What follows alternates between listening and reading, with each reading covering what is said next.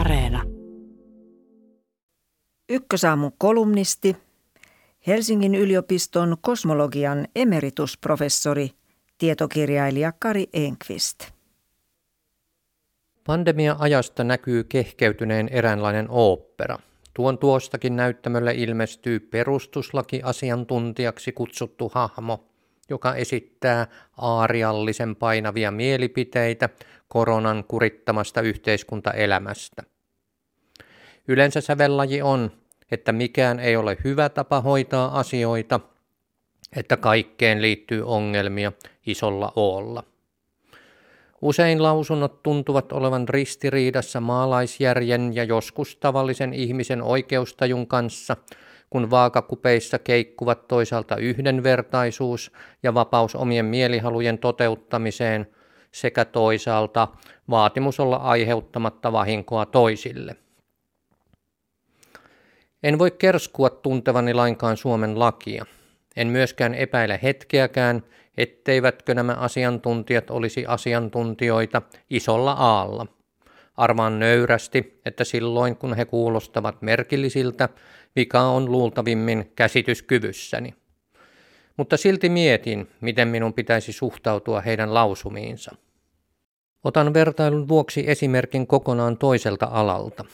Kosmoksesta puhuttaessa paikalle kutsutaan avaruuden laajenemisasiantuntijoita. Nämä kosmologit tuntevat hekin tutkimusalueensa perin pohjin. Karkeistaen heidän lausuntonsa perustuvat tyypillisesti fysiikan kaavaan tai tietokonekielellä algoritmiin. Kun tuohon kaavaan työnnetään havaintojen antamia numeroita, ulos tulee mekaanisesti uusia numeroita. Mitään varsinaista tulkintaa ei tarvita. Tulos on kaikille kosmologeille sama. Silti me avaruuden laajenemisasiantuntijat emme koskaan sano, tässä teille nyt absoluuttinen totuus. Vaikka kaavamme ovat silkkaa matematiikkaa, voihan olla, että niistä vielä puuttuu joku palikka. Tai joku osanen on virheellinen. Tai kaikki syötennumerot eivät olekaan tiedossa. Siksi rautaisesta matematiikasta huolimatta me puhumme vain todennäköisyyksistä. Me tiedämme, että voimme myös erehtyä.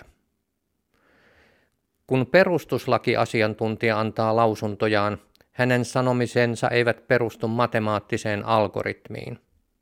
Perustuslaissa ei myöskään esiinny esimerkiksi termiä COVID-19. Nyt puhutaan siis lain tulkinnasta. Olen pannut merkille, että monet näistä asiantuntijoista ovat professoreita. Miten kadunmiehenä pystyn arvottamaan heidän tulkintojensa luotettavuutta?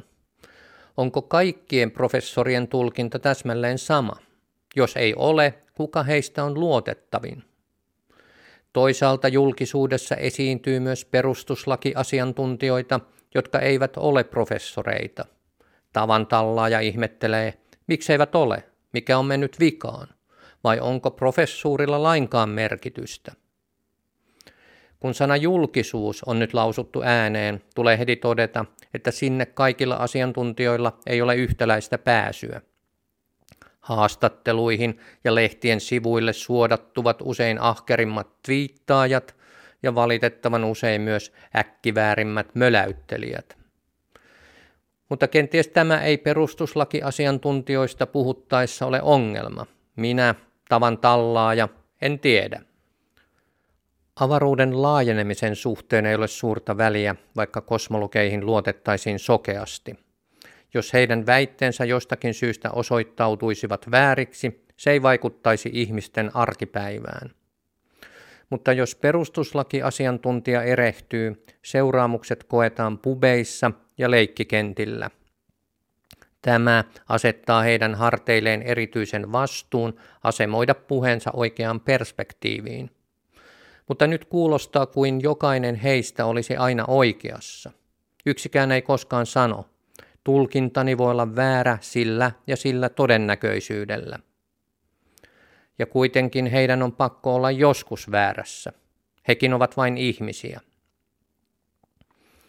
Heinäkuussa apulaisoikeusasiamies Maija Saksliin antoi THL:lle ja STM:lle huomautuksen 65-69-vuotiaiden syrjinnästä rokotuksista, koska näille oli annettu vain AstraZenecaa.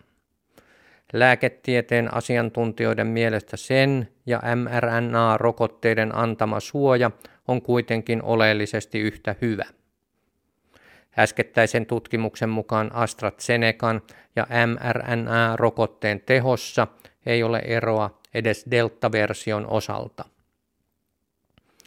Suomen lakien syvällinen tuntemus ei pätevöitä lääketieteen asiantuntijaksi, elämästä noin yleensä puhumattakaan.